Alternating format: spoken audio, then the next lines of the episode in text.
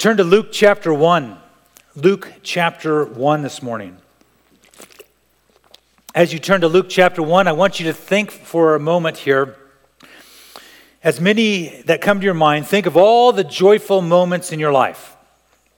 Think of as many as you can think of. Take a minute and what are the things that come to your mind? Joyful moments in your lifetime. Some of you might think, well, it hasn't been very joyful. I, am sure if you could think long enough, the Lord would bring before you some things to give thanks for. But think about some of those things that are on that list. I was thinking through just joyful moments, thinking of times when I got 100% on a test. Uh, I was like, praise the Lord, I got an A plus on that. Thinking about when I got my driver's license, I was filled with joy to have my license. When I graduated from high school, when I graduated from college, when I graduated from seminary, to uh, rejoice in those celebrations. Uh, being and get, getting married to my wife Kelly and the joy there. Others of you could put all kinds of things on your list. Um, some of you could say tests for cancer that came back negative or other types of things that you're praising and rejoicing the Lord over. Some of you paying off a loan or taking care of some debt. How about the birth of a child as we celebrate this Advent season. The birth of a child. To think of the, the ch- when you see that child, uh, to know that that is the Lord doing a work. When I lived in Los Angeles, many times I would be on the highway, and if you haven't driven in uh, Los Angeles on the highway, especially during the peak hours, you kind of just sit there for a while and edge forward a little bit. But occasionally you would turn to your right or left and you'd see the people in the cars next to you, and all of a sudden you just see, and I'm like, that person is rocking out. They're like singing at the top of their lungs, they're dancing, and they're just joyful. And I've seen this multiple times, and you're like, I mean, it makes me kind of laugh. Uh, I don't do stuff like that. I may sing real loud in the car, but I'm like, the dancing just kind of like, wow, that person is joyful. And to think about the Advent Christmas season, we just sang four different Christmas hymns reflecting on the birth of Christ. It amazes me that when you go into different shops, uh, stores uh, that are not Christian owned or Christian led, and they're playing these same Christmas Advent songs uh, throughout the store. And I wonder every time, do they understand what they're declaring? They're playing a song that's declaring the gospel of Jesus Christ. And so for Christians, as they go through and shopping, they sing out with that. And others maybe sing along because they like the tune, not knowing what the really the rejoicing is for. But what we have is great joy in this Advent season, the announcement of good news of great joy to all the people that would be born this Savior. And if you don't know, you need to know that every single one of us are sinners and we are in need of a Savior. Therefore, the message of Christmas, the message of Advent, is the first coming of Jesus Christ, the Savior, the Lamb of God who takes away the sins of the world. And that is why we rejoice. This morning, as we look at Luke chapter 1, verse 46 through 56, the scriptural truth is this. True joy is found in the hearts of those who rejoice in God our Savior. Look with me here at Luke chapter 1. This is uh, Mary's song, or you'll maybe hear it titled the, her Magnificat. That you would see this is a rejoicing uh, that just breaks out from Mary after she, while she is visiting her relative Elizabeth.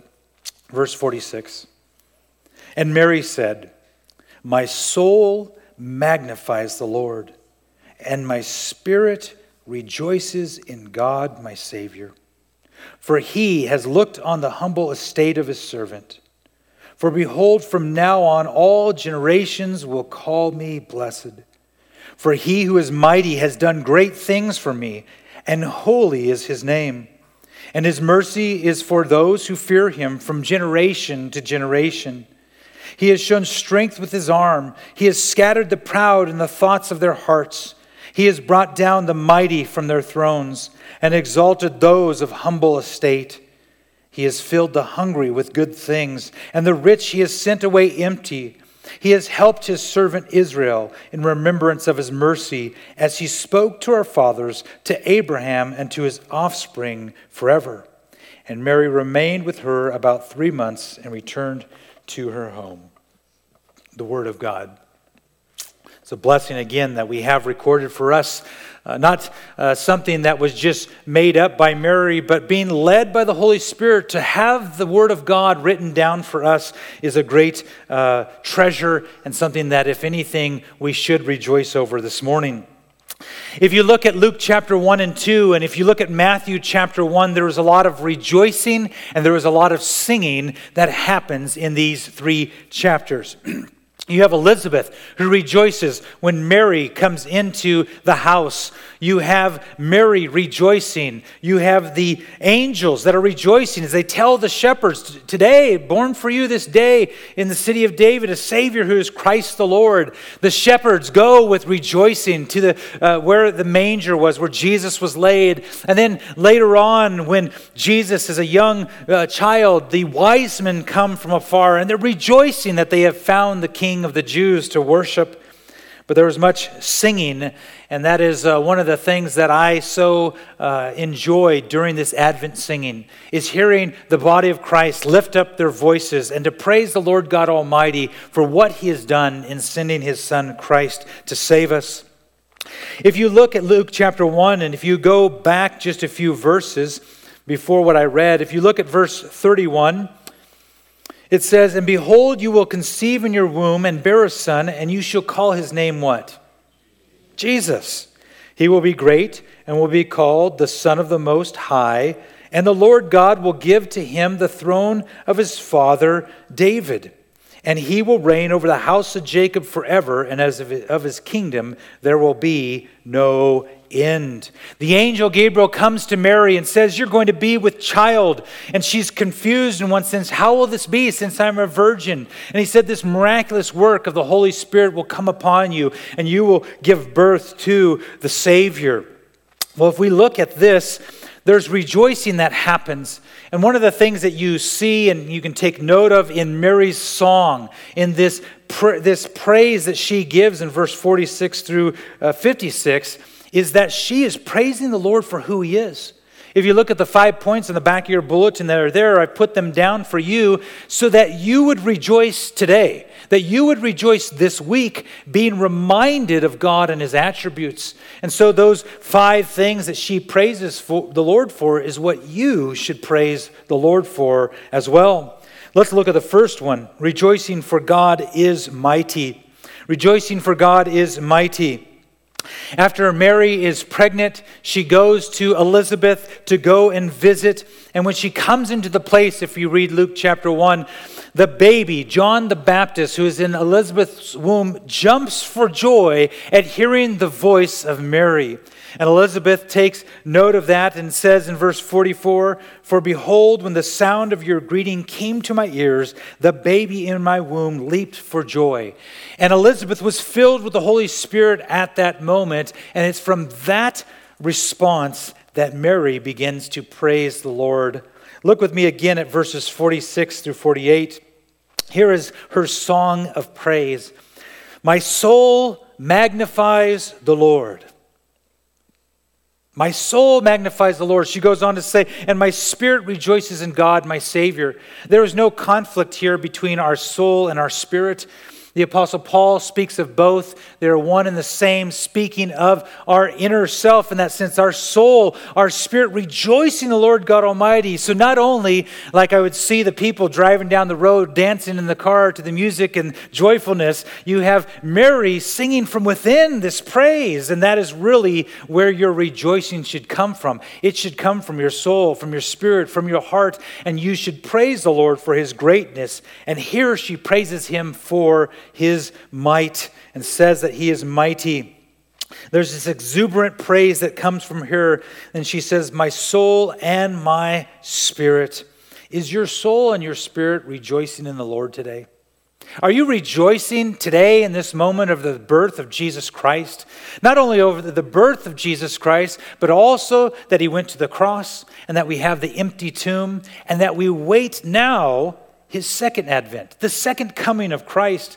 I pray, as I've been praying early this morning, that your soul, your spirit, your heart would be stirred up with great emotion for praising the Lord and rejoicing in your salvation in Christ. She praises, Mary praises God, her what there in verse 47? My spirit rejoices in God, my what? What's she call him? My Savior. She praises God because he, he is her Savior. She knows that she is not free from sin. She knows that she needs a Savior. The Catholic Church wrongly teaches a false doctrine of the Immaculate Conception. And many people think, oh, that's talking about the birth of Christ. No, the Immaculate Conception is the, what they believe wrongly that Mary herself was born free of original sin. Therefore, she could give birth to the Savior. But that is wrong because when you read what Mary declares here, she realizes that she is a sinner, that she is in need of a Savior, and she praises God for that truth. Now, Jesus his conception was immaculate because he was conceived by the Holy Spirit. And therefore, the Apostle Paul writes that you and I are all sinners because sin has been passed down from Adam to each and every one of us. That that did not pass to Jesus because he was conceived miraculously by the Holy Spirit. Verse 48, Mary points out that God has looked upon her and her humble estate. Mary was a nobody. Do you realize that? She didn't have her name listed. Uh, in, she was not of royalty. She was not of, of, of uh, uh, some great religious leader. She's like the shepherds in the field. Unless we knew her name, you would not know who Mary was. And she points out, The Lord has looked at my humble estate. He's had favor on me. The angel said that you'll be blessed, Mary, that you are blessed. And so she points this out and she praises God for his attributes, and the first being in verse 49 for he who is mighty. Is God a mighty God? He's a mighty God. From the beginning of the, uh, of, of, of, the Bible to the end of the Bible, repeatedly we read of God's might, or the word might there means the powerful one, the strong one, the one who is able. To think that these are the descriptions of who God is, as he says, nothing can stop his hand. And when you read through the scripture, we read of other songs of rejoicing. You read of, of, Moses. If you turn to Exodus chapter 15, Moses sang a praise rejoicing in God and his might. If you remember, the nation of Israel was in captivity under Pharaoh. They were slaves. And what God did was he sent a number of these plagues. He showed his hand of might. And when Pharaoh let them go, Pharaoh then hardened his heart, and God hardened his heart, and he went after them and sent his army. And they come to the Red Sea, and everyone thinks, Oh, we are going to die. And Moses, as, as instructed by God, raises his staff. The Red Sea parts. The nation of Israel crossed the sea on dry land, not muddy land, but dry land, while the waters are held up. They cross to the other side, and Pharaoh and his army enter in, chasing after them. And God brings the waters crushing down and destroying Pharaoh's army, showing his might and his power. And we need to be remindful of those things. The reason why God's leaders, He continued to tell them, remind them of Egypt, tell them of my great works, is so that it, you and I and they would not be um, so easily forgetful. Have you been forgetful this week of God's might? Have you gone about your day and your week and prepared your Christmas activities and all these things and then forgot, oh, our God is mighty? He's done all these wonderful, glorious things. He's saved me from sin and from death. This is why she praises him. And Moses said this in Exodus 15, verse 11. It says, He sang, Who is like you, O Lord, among the gods? Who is like you, majestic in holiness, awesome in glorious deeds, doing wonders? God is praised, and we do praise him because of who he is and how he acts in his sovereignty. That God is mighty, that he's powerful, that he's strong. And what he does is he humbles the hearts of the proud. God humbles the hearts of his people. He causes those who stand before him to tremble in fear. Isaiah chapter 40 I've shared this with you before, one of my favorite chapters of the Old Testament. Isaiah chapter 40 speaks of the might of God, the greatness of God, the glory of God. And in Isaiah chapter 40, when he says, Behold your God, Isaiah writes, he says, Behold, uh, verse 10, the Lord God comes with what? With might and his arm rules for him. Behold, his reward is with him, and his recompense is before him. Read Isaiah 40 this week as it describes God seated above the heavens, and we are at his feet like grasshoppers. That describes to you how glorious and how mighty and how strong that God is. And you need to be reminded of that today, church. I need to be reminded of that. Because of the pridefulness of our hearts, it is so easy for us to forget of God's might and our pride be raised up, and we think what we are doing is because of who we are. When if there's anything at all that we do good in the name of God, it's because He does that work in you, not because of what we do in ourselves. And so, God, throughout the Word of God, has displayed His might so, so much power and glory that no one can stop his hand. I mean, you think about when a child is reaching for something that is dangerous, you just push their hand away. Or if you experience this, like I did as a child, riding in the front seat, my mom's driving and she has to slam on the brakes, and all of a sudden that hand comes flying, about knocking the wind out of you or clocking you in the throat uh, to stop it there. No one can stop God's hand. To think that we would even dare think that we could stop something that God has declared to do is foolishness. And so she praises God for his might. One of the things that's interesting as you go back and read Mary's song this week, go back and read some of the Psalms. Go back and read Psalm 115.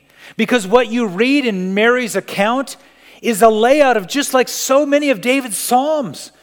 And in Psalm 115, verse 3, it says, Our God is in the heavens. He does all that he what? Pleases. Exactly.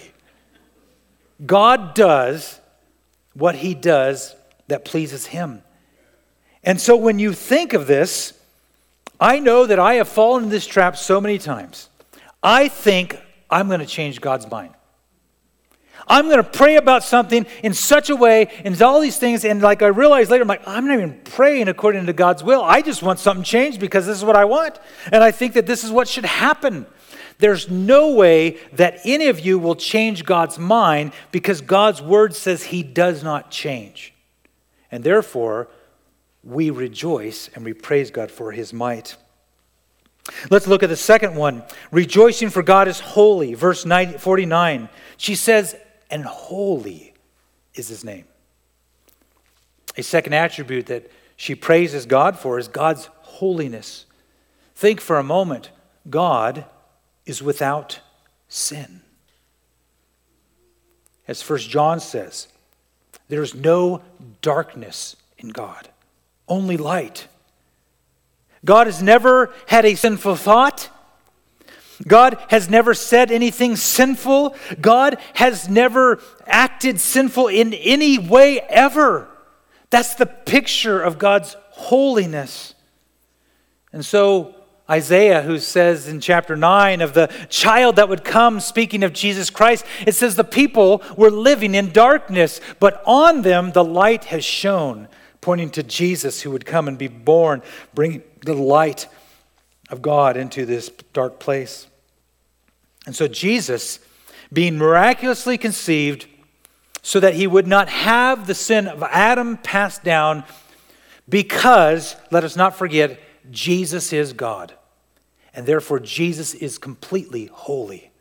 And 1 Peter chapter 2 says this in verse 22 He, Jesus, committed no sin, neither was deceit found in his mouth.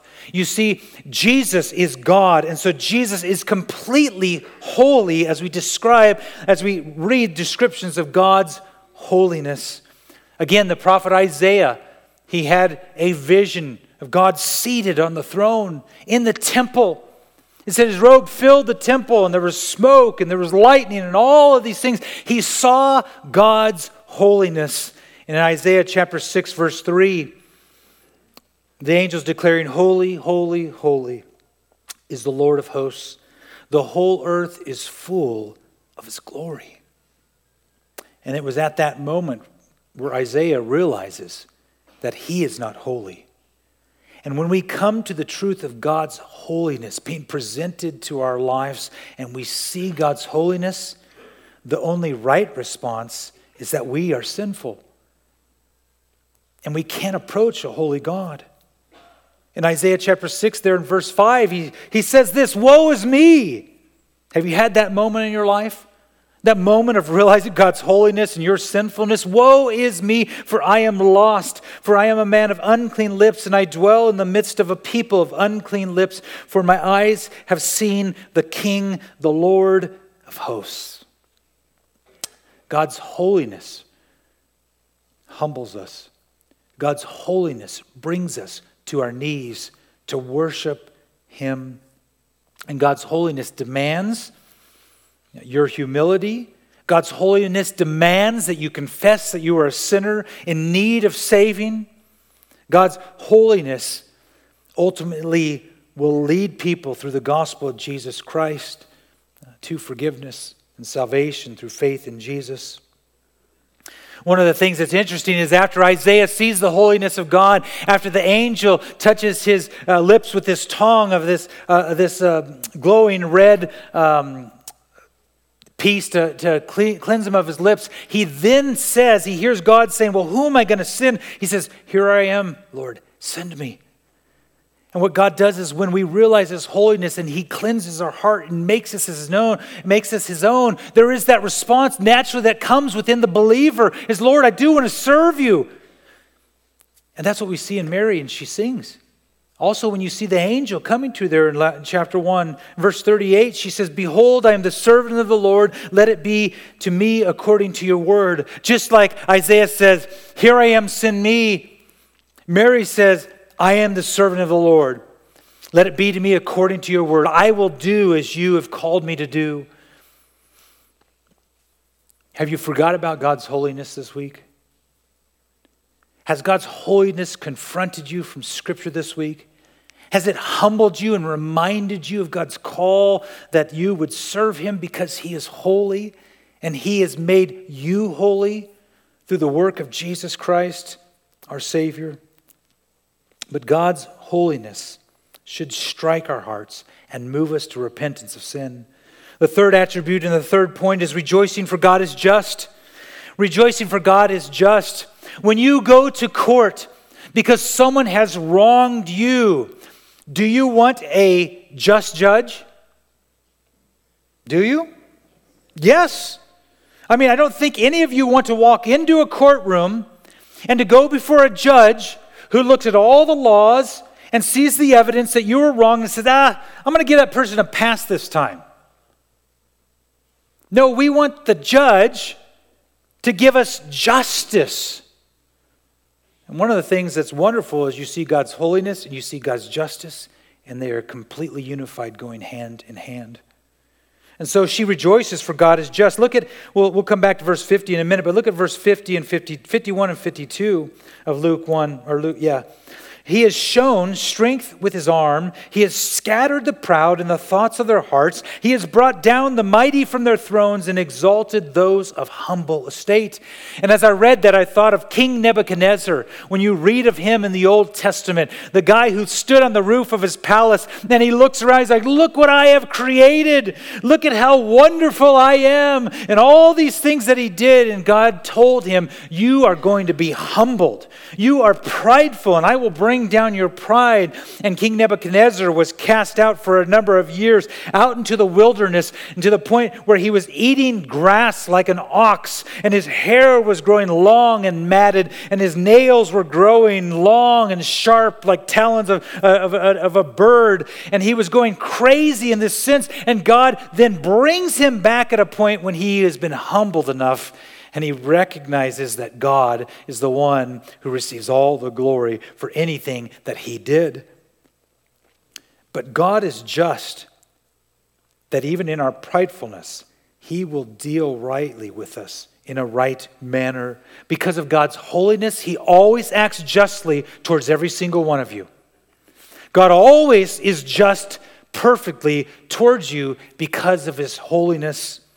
And God's justice, as we read here, refers to this entire scope of his sovereignty. Everything he does, everything according to his will, all the display of his might is done in justice and in right justice. The hard part for you and me, though, and for the world, is because God is holy and because God is just and because we are sinners. Every single person deserves to face the justice of God.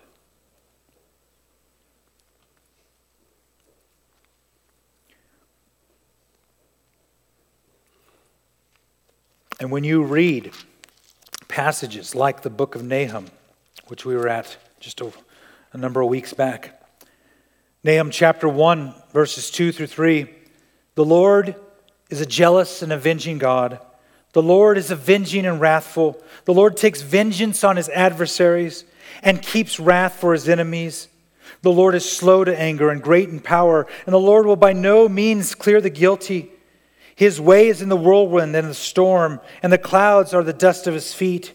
Verse 6 says, Who can stand before his indignation? Who can endure the heat of his anger?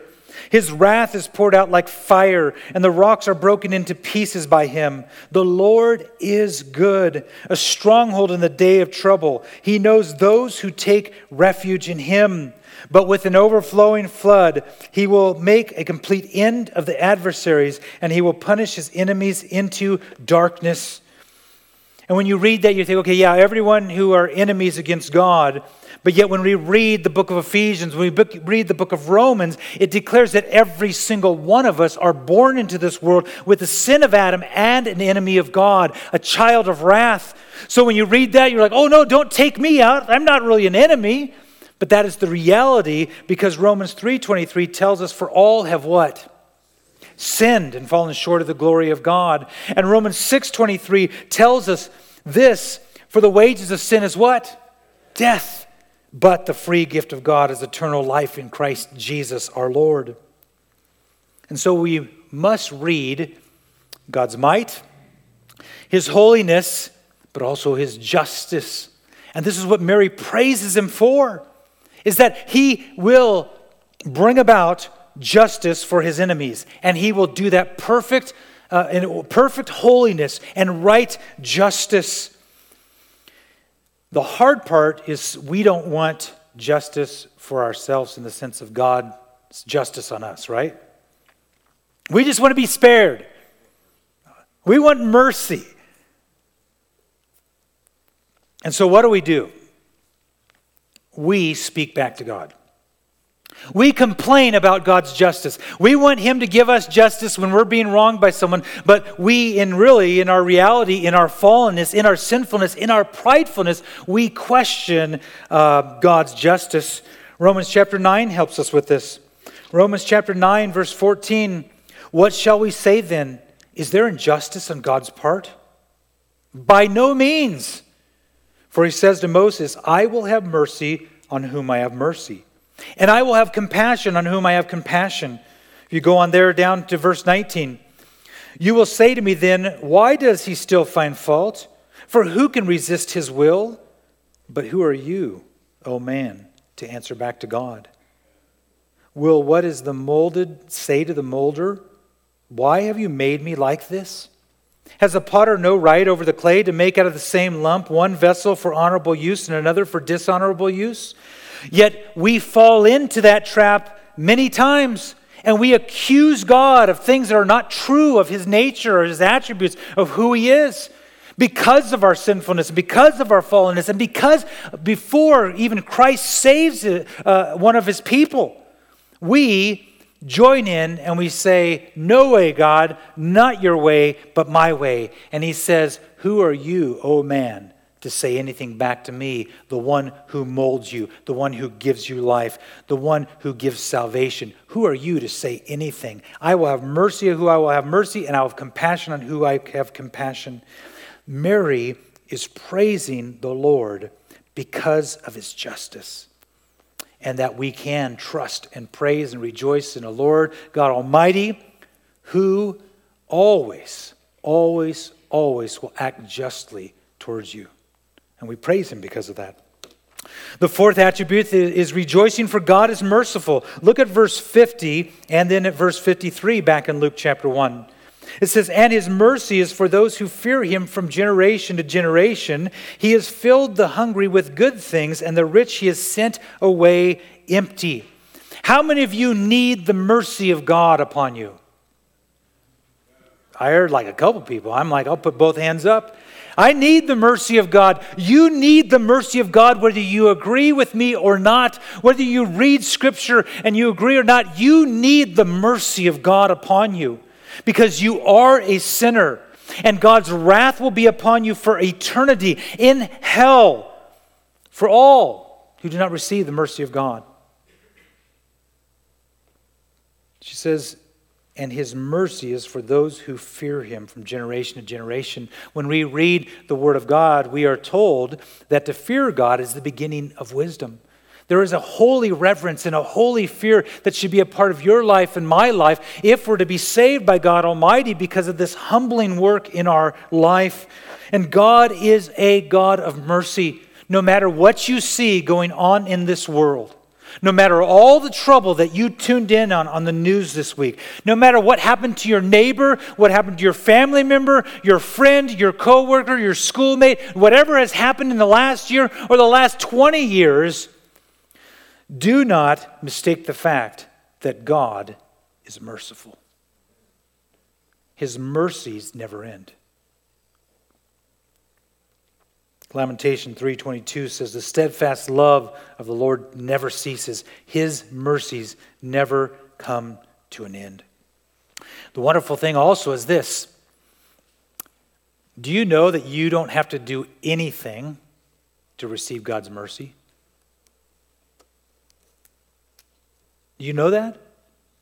There is nothing that Scripture says, do this, this, oh, and do this, and then you will receive the mercy of God. Did you just see what we read in Romans?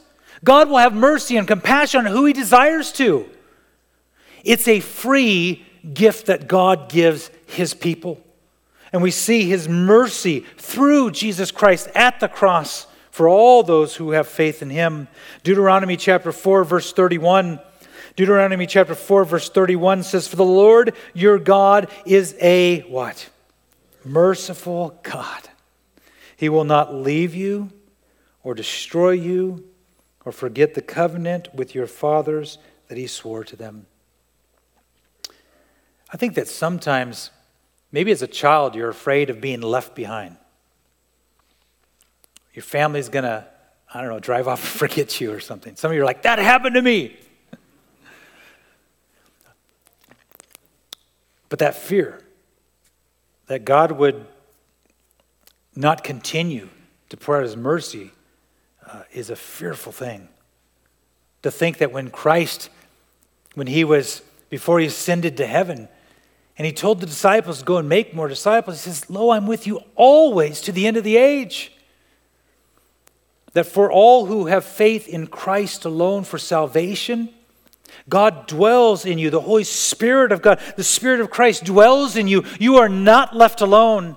And you need to acknowledge that that is the mercy of God upon your life, and therefore you rejoice with Mary over God's mercy.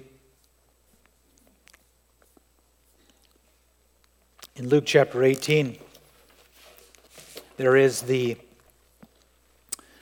tax collector, and there is the Pharisee. And the tax collector can't even lift his head to heaven to pray. And he says, Lord, have mercy upon me, a what? A sinner. And Jesus says that man went back home justified. But the Pharisee was the one who was the prideful. Thank you, Lord, I'm not a sinner like that guy over there. And it said that uh, he was not justified and that uh, this, that person would um, not be justified because of the pride of his heart. And so you must think here for a minute before we look at this last one. Is God is holy, we are not. God must punish sin because he is justice, but he has shown his people mercy. Ephesians chapter 2. It says in verses 4 through 5. It says, But God, and I think in all my Bibles I have it circled, highlighted, underlined, bolded. But God, because it, it, it, comes and break, makes this break at this point after saying to the believers, You are at one time children of wrath. Children of wrath.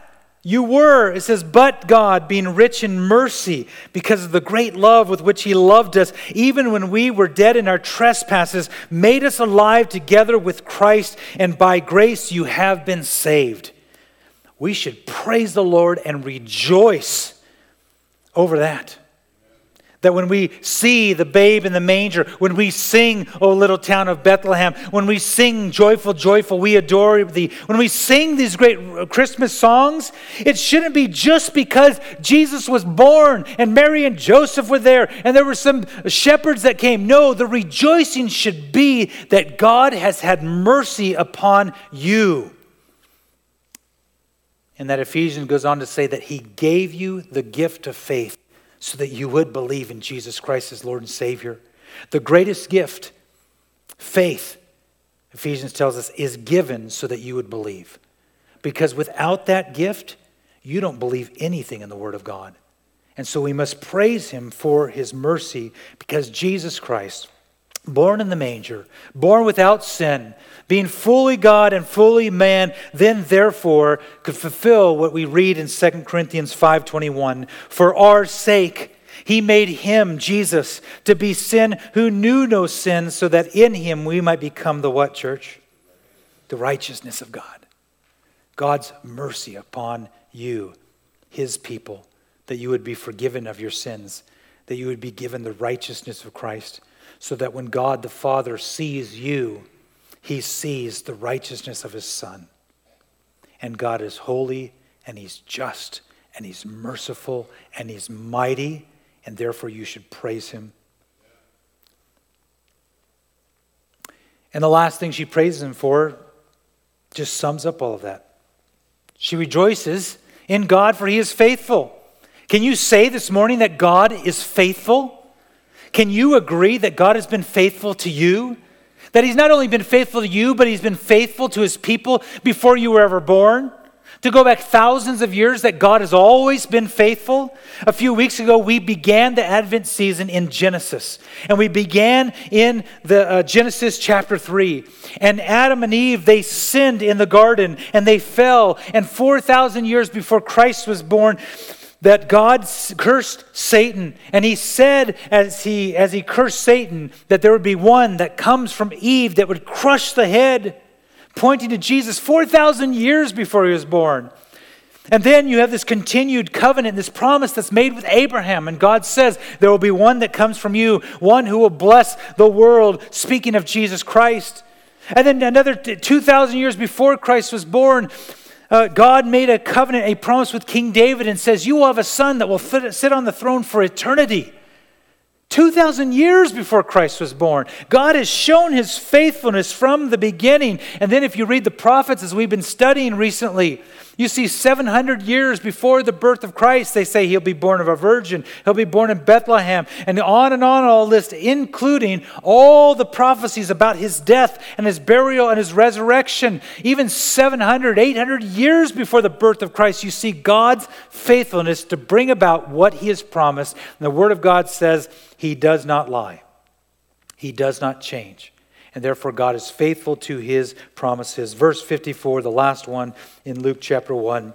He has helped his servant Israel in remembrance of his mercy as he spoke to our fathers, to Abraham, and to his offspring forever. Mary rejoices in God who is faithful forever.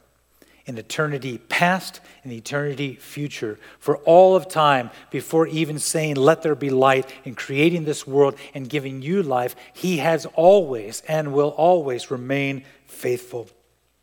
And so this morning, who are you rejoicing in? Are you rejoicing in the things and the accomplishments of your life? In the family members that you have, in the children that you have, in the friends, in the work, and all? Do you rejoice in those things, or are you rejoicing in our Savior, Jesus Christ? Are you rejoicing in our Lord God Almighty, who is mighty, who is holy, who is just? Do you rejoice in God in these attributes that He is a God of mercy and that He is a faithful God? I pray that you do, no matter what trouble you are facing, whatever problems in your life. There's a book in the Old Testament called Nehemiah. And you get to chapter 10, and the people of God were gathered together, and they had not read the Word of God, the law, in such a long period of time. And the people stood for half the day as Ezra read the law to the people, and they gave explanation and people were struck in their hearts with grief because of their sin. And they realized they had broken God's law. But here's what Nehemiah said to them. Nehemiah chapter sorry chapter 8 verse 10. Then he said to them, "Go your way Eat the fat and drink the sweet wine, and send portions to anyone who has nothing ready. For this day is holy to our Lord, and do not be grieved, for the joy of the Lord is your strength. As the worship team comes forward, the question for you today is the joy of the Lord your strength? Today, in the midst of all the trouble, is not a day of mourning because the day is holy and therefore praise and rejoice in our Lord and Savior. Heavenly Father, we thank you for the exuberant praise, this song that Mary offered to you. We thank you that in it we can see your attributes, which are brought for us to praise you and rejoice. Father, as we are in the midst of this Advent season, a week away from this Advent Christmas day, we pray that no matter what the trouble we face today, that we would rejoice in you. Father, I pray for all who are far off that have come into this place, those who are listening to my voice, who have heard the gospel of Jesus Christ, that he has died on the cross in their place for their sins, and that he has risen from death to life. I pray that today would be the day of salvation, that they would be struck to their heart, that they would be humbled for their sinfulness, and they would look to Jesus, the Savior. I pray that they would leave this place rejoicing for the joy of the Lord is their strength.